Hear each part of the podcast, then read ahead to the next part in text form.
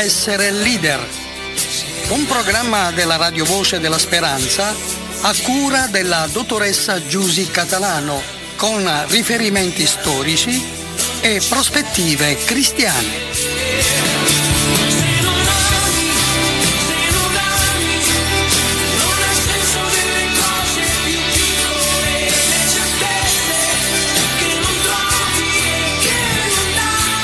Ben ritrovati ancora una volta sulle frequenze di Radio Voce della Speranza con una nuova diretta, con una nuova puntata di Se vuoi essere leader. Come avete seguito dalla sigla, con noi al telefono la dottoressa Giusy Catalano. Buongiorno Giusy, come stai? Eh, buongiorno presente.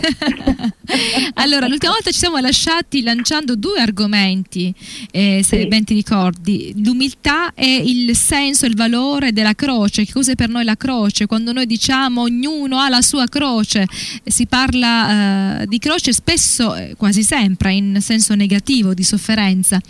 Allora, Giusy, introduci questa puntata, io ti ho lanciato gli argomenti, ora fai tu il resto. Sì, abbiamo, abbiamo convenuto che volevamo rilanciare questi due argomenti. Quindi intanto buongiorno a tutti i radioascoltatori.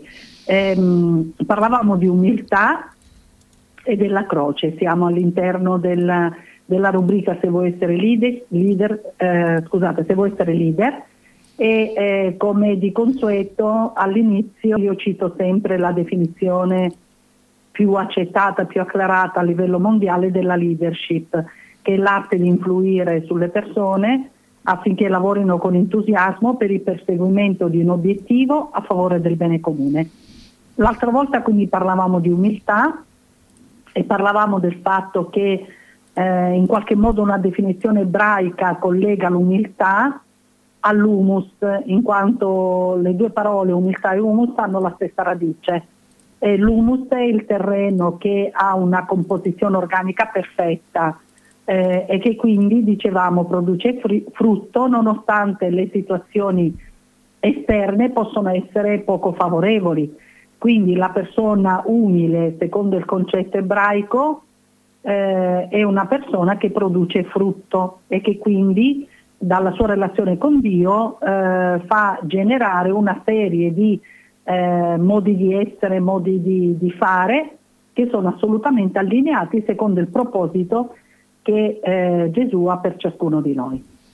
Abbiamo parlato anche di croce e tu eh, anticipavi, Daniela, il valore della croce. E noi ci chiediamo ehm, se è un valore o no, perché è ovvio che se ciascuno di noi potesse scegliere, non sceglierebbe di portare nessuna croce. E, e, quindi volevamo chiederci oggi, chiediamo anche l'aiuto dei radioascoltatori che possono offrire la loro testimonianza, il loro pensiero, anche loro, eh, la loro contrarietà a questo concetto del valore della croce. Quindi partiamo dall'assunto che, ripeto, eh, se dovesse dipendere da noi non vorremmo portare nessuna croce. Però Gesù rivolgendosi ai chiamati dice eh, prendi la tua croce e mi segui. Eh, mi pare Quindi, che non sia possibile no? seguirlo senza ecco, croce. ecco, non è possibile. Quindi partiamo dall'assunto che ciascuno di noi ha una propria croce. Eh, che può essere di diversa misura, di diversa composizione, di diverso peso. Eh, la cosa diciamo più funzionale è fare in modo che il dolore, quindi il portare la croce, possa generare nella nostra vita, nella nostra esperienza di vita e nella vita delle persone che sono influenzate eh, da noi, sia volontariamente che involontariamente. Eh, quindi eh, l'obiettivo è quello di fare in modo che arrivi il messaggio che il portare la croce fa parte della vita e che mi può essere funzionale rispetto a, un mio, ehm, a una mia crescita personale. Questo però, voglio dire, raramente si trova, ma proprio raramente si trova in persone che non hanno alla base una relazione con Gesù, che non vivono una loro fede, una loro spiritualità. Eh, perché ehm, se io vivo la fede, eh, vivo eh, anche il valore della croce, il valore del peso, il valore del dolore. Il dolore, una massima diceva il dolore è il grande educatore degli uomini. In effetti è così, perché eh, senza dolore eh, è ben difficile che io possa produrre nella mia vita un cambiamento, uno spessore, una maturità, una saggezza, una sensibilità, un'empatia che sono funzionali, tutte queste cose sono funzionali, elementi funzionali nella relazione con l'altro. E quindi una persona che ha sofferto e che sviluppa questa sensibilità la riconosco, non so, eh, non so a te Daniela eh, o ai nostri radioascoltatori se capita questa cosa, cioè si riconosce la persona che ha sofferto nella vita e che ha avuto modo di farsi influenzare positivamente da questo dolore. Noi abbiamo eh, fatto poi una puntata in cui abbiamo parlato della resilienza, no? quindi della, esatto, della capacità esatto. di resistere, comunque di fare in modo che tutto quello che di negativo ci può succedere e andare avanti. Possa, e andare avanti, andare avanti più forti. Ecco. ecco, quindi andare avanti. A proposito della resilienza, abbiamo parlato proprio della capacità di riprendersi dall'evento negativo e andare avanti. All'epoca ricordo che avevamo parlato anche di una resilienza personale, una resilienza familiare e addirittura una resilienza sociale, perché dicevamo che ci sono società, mh, interi, interi paesi che sono stati interessati da un maremoto o dall'esondazione, mi pare, del fiume, si parlava dell'Arno, e, e hanno avuto la capacità, queste alcune popolazioni hanno avuto la capacità di resistere, di strutturarsi eh, in modo da affrontare questo problema e andare avanti, altri invece per altre popolazioni era eh, iniziato ad avere propria diaspora al punto che alcune di queste eh, frange di questa popolazione addirittura tutt'oggi le generazioni a seguire sono presenti in Australia. Ecco, vi ricordo di questo concetto della residenza. È ovvio che il dolore ehm, ci conduce alla sofferenza, ma anche alla morte. E a proposito di questo, volevo parlare del fatto de, di un'esperienza che io vivo. Per qualche ora a settimana io eh, offro la mia collaborazione eh, in un hospice. Eh, per, chi non, per i non addetti ai lavori o chi non lo sa, l'hospice è un reparto dove vengono inseriti i malati terminali oncologici. Mm? Adulti in mm-hmm. questo caso. Per cui io per qualche ora a settimana eh, mi reco in questo posto e eh, quindi vivo l'esperienza dell'hospice come assistente sociale.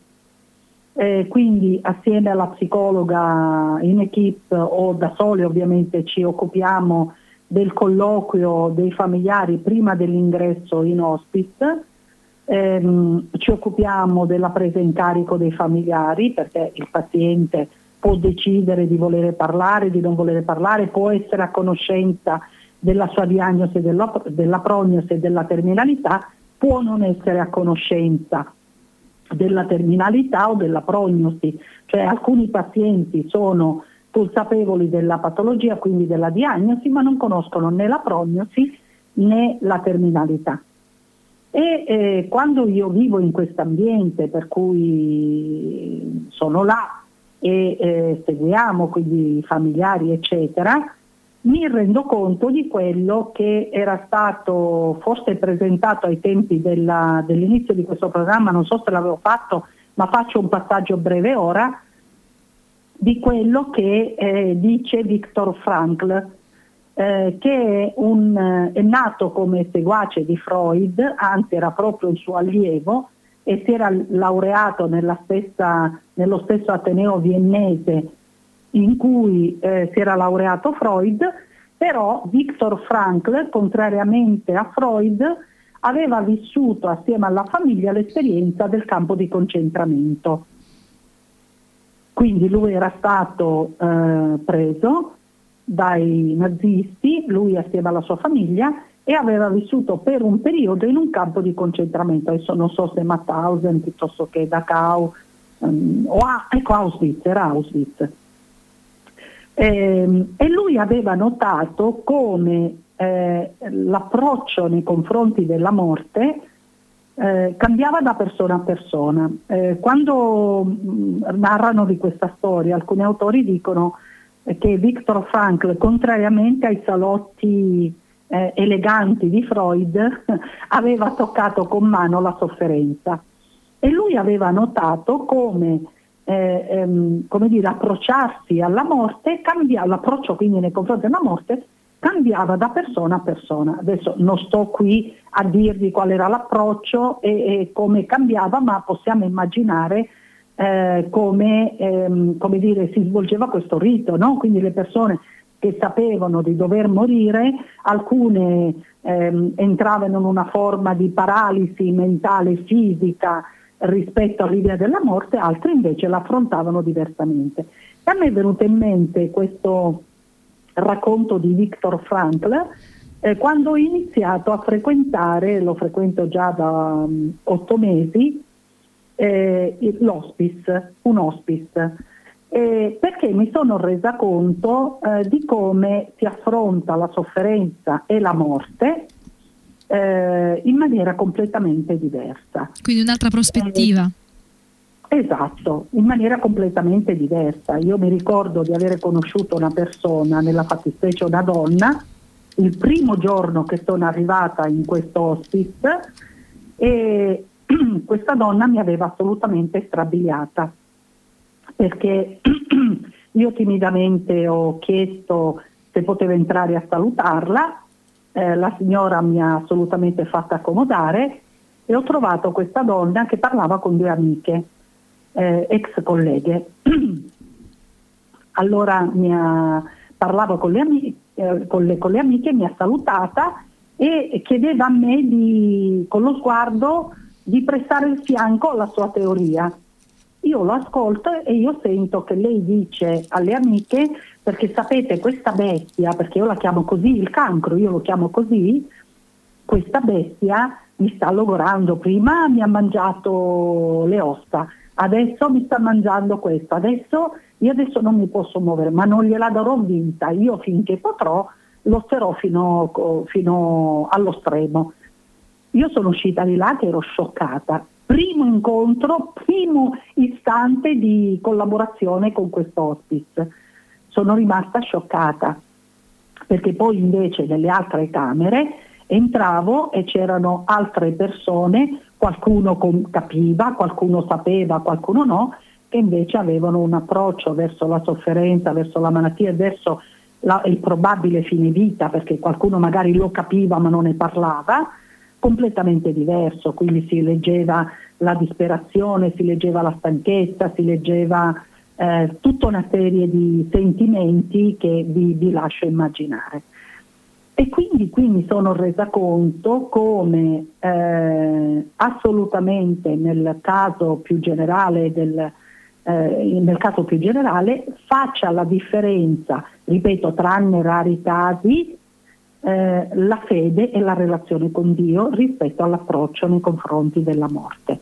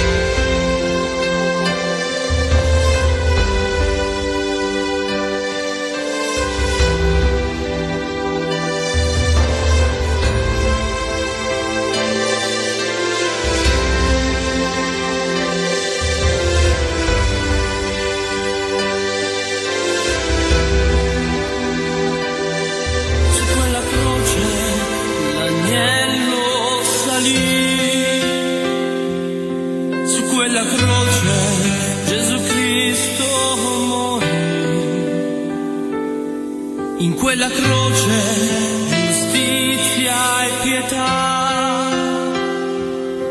Con quella croce il mio cielo si aprì.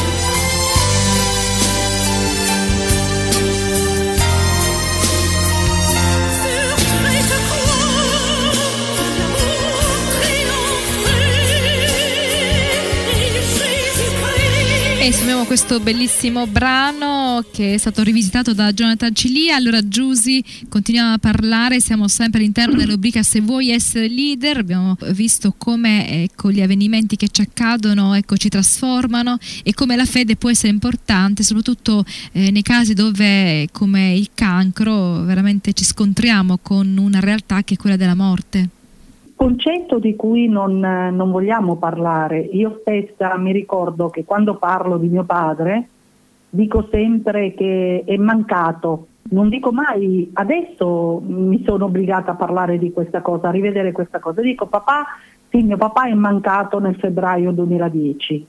Eh, quando ho mandato il messaggio ai miei amici eh, intimi che volevano sapere, quindi erano preoccupati, sono partita d'urgenza, per andare a casa dei miei perché sono stata chiamata da mio fratello, insomma un fratello che ha compiuto ieri il compleanno, che ha compiuto ieri gli anni, quindi auguri. e, e sono insultata. E, e quindi eh, praticamente io, io, stessa, per esempio, dicevo questa cosa, è mancato, scusate c'è stata un'interruzione, ma questo è il bello della diretta. È mancato, eh, per esempio ho mandato un messaggio agli amici intimi nel quale messaggio dicevo papà ci ha lasciati, mio papà ci ha lasciati, quindi non avevo il coraggio. E allora mi è, capitato, no, mi è capitato un mese fa, tre settimane fa e una settimana fa, di essere mh, invitata ad un seminario un seminario eh, il cui tema era il senso della morte nei suoi aspetti antropologici, etici, culturali e religiosi. Allora io mi sono incuriosita, il primo incontro è stato fine settembre, l'altro incontro giovedì della settimana scorsa, nel pomeriggio, quindi subito dopo la puntata, e sono andata ad ascoltare. Io ero onestamente convinta di ascoltare eh, come di solito mh, succede purtroppo in alcuni seminari, indipendentemente dal tema, cose già ascoltate, quindi retorica. E avevo persino l'atteggiamento di chiusura, sapete quelle con le braccia no? al petto chiuse, come dire vabbè veniamo ad ascoltare questa ennesima retorica, però in ogni caso ero incuriosita. Man mano che ho ascoltato l'intervento del relatore mi sono resa conto eh, dell'interessante eh, argomento che presentava. Certo ha parlato ovviamente degli aspetti anche filosofici, per cui ha parlato di Socrate, ha parlato eh, di Epicuro, ha parlato di tanti personaggi, ha parlato anche di, di Sant'Agostino, no? Eh, e, e, e, poi a un certo punto il discorso è caduto sul, sul perché non abbiamo il coraggio um, di parlare di morte, eccetera. E, um, questo seminario era rivolto a tutti gli operatori degli hospice e, e quindi a maggior o meglio degli hospice delle case di riposo c'era anche qualche medico dell'ospedale, però insomma agli operatori che hanno contatto continuo con la sofferenza e la morte. Io ho trovato talmente interessante questa relazione che ci sono tornata anche giovedì della settimana scorsa, ma mi ha lasciato impressionata perché, ehm, per come veniva trattato questo concetto, per cui ci dicevamo che non amiamo parlare di questa cosa, non stiamo parlando sempre di croce oggi, ma volevo parlare quest- di questo aspetto diciamo, eh, tragico del dolore e della sofferenza che è la morte e poi lo riprenderemo anche la settimana prossima perché mi piacerebbe ascoltare qualche testimonianza laddove possibile. Mm-hmm. Per cui dicevo ho ascoltato questo seminario e eh, mi è stato, tra l'altro mi è rimasto impresso il fatto che eh, si parlava anche del tempo, quindi del fine vita e mi sono rimaste impresse le parole di Sant'Agostino che nella sua opera Le Confessioni dice io il tempo so cos'è, se tu non me lo chiedi io so cos'è, ma se mi chiedi cos'è io non te lo so spiegare, no? È un po' questo banalmente il concetto che viene espresso. Allora ehm, si è parlato di morte. A un certo punto è stato chiesto a qualcuno dei partecipanti di esprimere un pensiero rispetto al, al seminario, al, a, dire, alla relazione che era stata presentata e io ho scritto una cosa, non so se posso leggerla, Daniela. Ok. Ovviamente il mio è un commento barra provocazione. Ho scritto questo. Sembrerebbe facile pensare che io, professionista della relazione di aiuto, sappia parlare della morte. No. Parlo di qualcosa che le assomiglia, ma no, non della morte.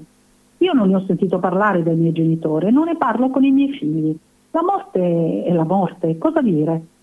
Parlarne per me è come ammettere che esiste, devo dargli un valore o un disvalore, ma per dargli qualcosa devo pesarla e ragionare con lei o contro di lei. La morte è un concetto molto grande, ma poi la morte è un concetto, di sicuro è molto grande ed io non riesco ad affrontarlo, non riesco a vivere del non vivere. E mi convinco ad andare ad ascoltare e parlare di morte Magari questa persona mi saprà spiegare perché non riesco a spiegarmela, magari mi sa dire quello che io non dico. Chi parla dice che il, che il dolore ha un valore, ha una funzione pedagogica, ma sto comprendendo bene? La morte e la, e la mia capacità di addomesticarla mi fanno vivere? Non viene detto, non è l'apologia del dolore, della sofferenza. Un uomo che non può camminare spera di poterlo fare, ma chi cammina cosa spera? Sento parlare del tempo, il tempo che scorre, il tempo che segna, il tempo che ho per capirne il significato, il tempo che mi dice fermati, sei arrivato. E allora meglio non pensarci, meglio non parlarne. La morte è altro da me, la morte non mi riguarda. E se qualcuno mi chiede di parlare della morte, risponderò che so cos'è, ma che non so spiegarla. Mm-hmm. Questo è quello che io ho sentito di scrivere rispetto a questo seminario. Abbiamo scoperto quindi un altro lato di te? Quello di riuscire a esternare attraverso la scrittura delle cose molto belle, molto intime. Eh, diciamo che nella mia adolescenza inquieta scrivevo, poi a un certo punto non ho saputo più scrivere niente e quindi adesso... Mm, Stai riprendendo? Eh, no, non lo so, non lo so, mi è stato chiesto, mi è venuto spontaneo. Tieni conto che questo è arrivato, eh, questa ispirazione improvvisa mi è arrivata ehm, probabilmente anche a seguito eh, un, della mia esperienza all'hospice che mi ha, io capisco che non è facile da comprendere, ma che mi sta arricchendo davvero tantissimo eh, io ci vado sempre, sembrerebbe un ossimoro, ma cap- comprendetemi, non è così, con una gioia incredibile. Eh, mi sta arricchendo tantissimo e sto vivendo delle esperienze davvero eh, che lette con la luce della persona che ha fede, eh, con la luce che mi dà, che mi offre lo Spirito Santo che eh, è con me nella mia vita, lo Spirito Santo a cui ho dato il diritto legale di condurre la mia vita, di, di, di, eh, real- di, fare in modo che si possa realizzare un proposito, è tutta una lettura diversa. Per cui ecco, mi sono resa conto della, del significato della morte che forse dovremmo cominciare già a parlare noi, a utilizzare la parola e a non avere questa paura, perché sapete, quando è stato detto la persona che non cammina spera di poterlo fare, ma chi, no, ma chi cammina cosa spera? Questa cosa mi ha, lasciato, eh, mi ha lasciato di stucco, non perché noi che camminiamo, che abbiamo il processo di deambulazione corretto, non abbiamo speranze, eccetera, però per dire che eh, se il dolore viene vissuto mh, pedagogicamente, se viene vissuto come una cosa che c'è, io non dico arrivare al punto di considerarlo un valore, ti ricordi quando parlavamo di, che dovrebbe essere così però, eh? ti ricordi quando Daniela parlavamo di Paolo, sì. quando chiedeva a Gesù di essere sanato e a un certo punto Gesù dopo tante volte che Paolo gliel'aveva richiesto, gli ha risposto la, la mia, mia grazia, grazia ti basta. basta. E Paolo ha risposto, perché dice Gesù, la mia grazia ti basta, perché nella tua fragilità io dimostro la mia potenza, mm-hmm. no? Sì. E a un certo punto Paolo dice, allora Signore ho capito, se è così, non una ma dieci spine nel fianco.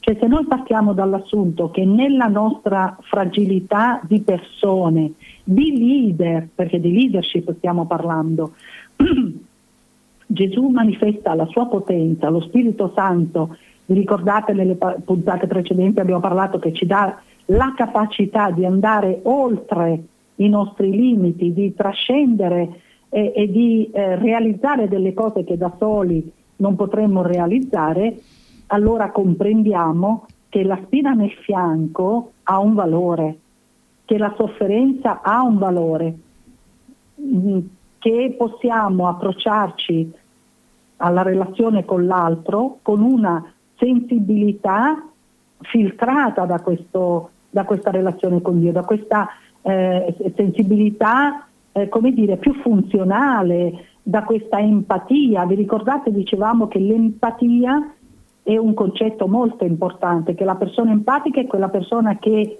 dà l'impressione, e deve essere così all'interlocutore, che sta camminando assieme a lui attraverso la sua esperienza. L'empatia è importante, per cui capite che il dolore diventa l'educatore degli uomini, la sofferenza, la croce. Eh, se invece è vissuta come una maledizione, addirittura c'è chi pensa che sia eh, vissuta a fronte di un'espiazione di qualche peccato, ma dicevamo l'altra volta che non è così perché Dio non tenta nessuno, eh, Dio non, non provoca il peccato, semmai siamo noi che ci allontaniamo dalle sue benedizioni. Per cui dico, se viene vissuto così, allora è una disperazione. Io mi ricordo il padre di una ragazza che conoscevo, è morto disperato, disperato, ed è la prima volta che lo sentivo questa cosa, mi ha talmente impressionato perché se la prendeva con Dio perché non voleva morire. Mm-hmm. E que- sua figlia, un- una mia conoscente, mi raccontava questa cosa perché diceva io non, non riesco a dimenticare l'espressione di mio padre che era arrabbiato. Capite che non, non se ne capisce l'utilità, però voglio dire il dolore c'è, il dolore fa parte della nostra vita, come fai a evitarlo? Come fai a, a ignorarlo? Come fai a non strumentalizzarlo positivamente?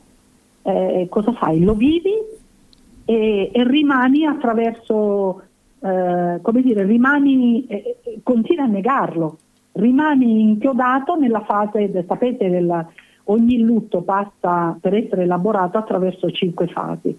C'è la fase della negazione, poi c'è la fase della rabbia, eh, quindi negazione e rifiuto, poi c'è rabbia, poi c'è la negoziazione, poi c'è la parte della depressione eh, e poi la parte dell'accettazione. Ogni lutto, ogni dolore si dice elaborato se passa, eh, non me ne vogliano gli psicologi e psicoterapeuti che lo sto spiegando in maniera così semplice, se passa quindi attraverso queste cinque fasi, quindi prima c'è la negazione, poi c'è la rabbia, poi c'è la negoziazione, poi la depressione e infine si accetta.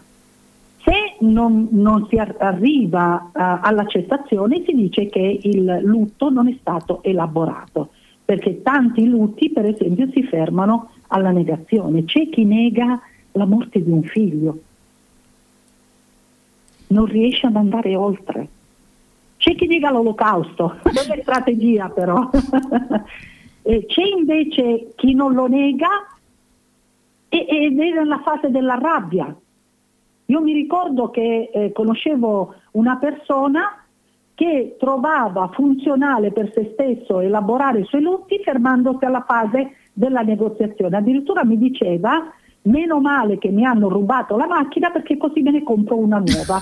Questa è la negoziazione. Cioè io rimanevo stupita, ma veramente, ma io, io parlo della macchina perché mi ricordo questo episodio, ma eh, non, non, si fermava solo all'auto. Meno male che mi hanno, ma sì dai, meno male che me l'hanno rubata così me la prendo nuova.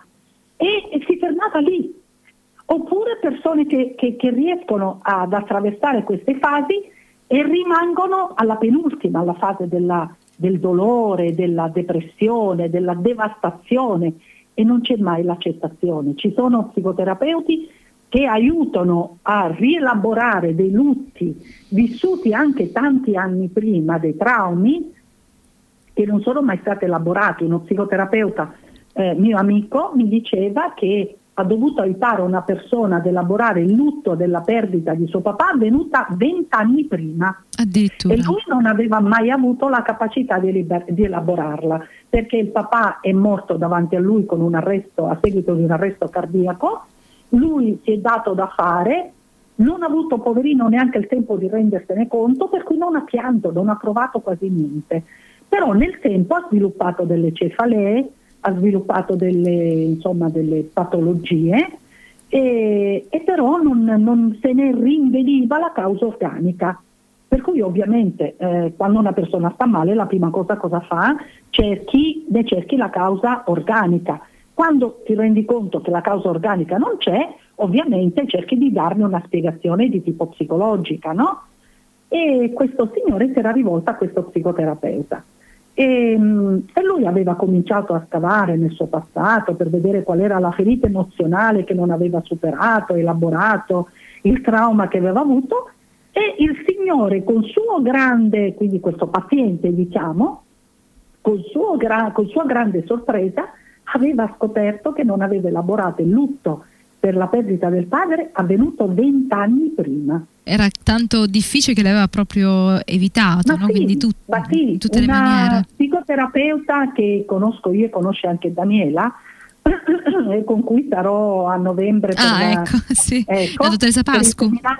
Si è specializzato ultimamente nei traumi, eh, negli ultimi anni specializzata nei traumi e mi diceva che a volte ci sono persone che ehm, come dire, pagano lo scotto, la conseguenza di un trauma eh, vissuto anche da bambini, magari a seguito, non lo so, di un, un ricovero della madre addirittura, mm-hmm. cioè il bambino che viene eh, lasciato solo dalla madre perché la mamma è ricoverata in ospedale, quindi non perché è andata via di casa, non perché lo ha abbandonato per motivi eh, diversi da quelli del bisogno, addirittura bambini che vengono, quindi rimangono in assenza della madre per qualche giorno, in quel caso eh, mi era capitato di leggere per, perché la mamma era stata ricoverata in ospedale e, e Mirela, la dottoressa Pasco, mi confermava che i bambini possono vivere traumi anche per, per molto meno, cioè il trauma che poi ovviamente c'è tutta una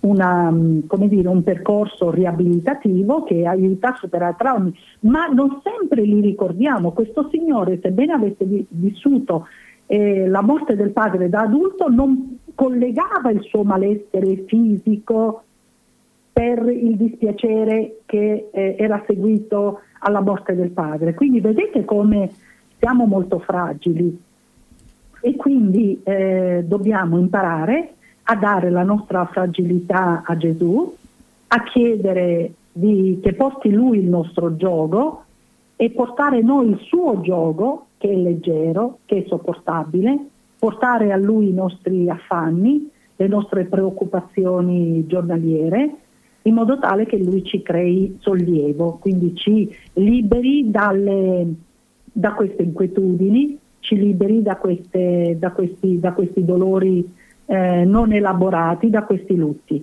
Però mi piacerebbe continuare anche la prossima volta a parlare di croci perché mi piacerebbe ascoltare anche questa esperienza, Daniela, magari se Io possiamo... direi proprio di sì, sarebbe veramente ecco. interessante sentire alcune persone su questo tema che ecco, è pungente, è pungente. È così, però insomma il dolore fa parte della, della vita, quindi forse se vogliamo chiederci eh, qual è il significato della nostra vita, dobbiamo chiederci anche perché nella vita c'è il dolore e come possiamo fare in modo di strumentalizzare con l'aiuto di Dio questo dolore. Poi ripeto, magari ci sono persone che l'hanno strumentalizzato e l'hanno accettato non attraverso Dio e io voglio dire accetto qualsiasi esperienza, nel senso che ciascuno vive l'esperienza che ritiene più funzionale. Nel mio caso invece ho avuto il piacere eh, il sollievo, eh, il piacere di delegare a Dio questa cosa e il sollievo che lui mi ha dato attraverso la relazione che vivo quotidianamente. Grazie Giusy e alla prossima. Grazie a voi, un abbraccio a tutti. Buona giornata.